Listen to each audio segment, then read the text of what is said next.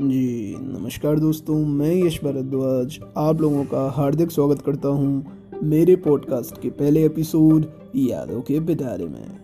ऐसा है कि यहाँ पर कुछ किस्से होंगे, कुछ कहानियाँ होंगी, कुछ नए रिश्ते बनेंगे, कुछ मज़ाक के साथ साथ मस्तियाँ भी होंगी। थोड़ा सा अपने बारे में भी बता देता हूँ। नाम है यश, राज्य राजस्थान, शहर जयपुर। ज़्यादा कुछ नहीं, अभी स्नातक, यानी कि ग्रेजुएशन ही कर रहा हूँ। जो मेन आइडिया रहने वाला है हमारे इस पॉडकास्ट का, वो ये है कि बस दिल की बातें आपके साथ शेयर करूँगा, ज़्यादा कुछ नहीं। तो जल्दी से मिलता हूँ आपसे अगले एपिसोड में और लेके आता हूँ आप लोगों के लिए कुछ नया अपने यादों के पिटारे से। बने रहने के लिए धन्यवाद, जल्दी ही मिलते हैं। नमस्कार।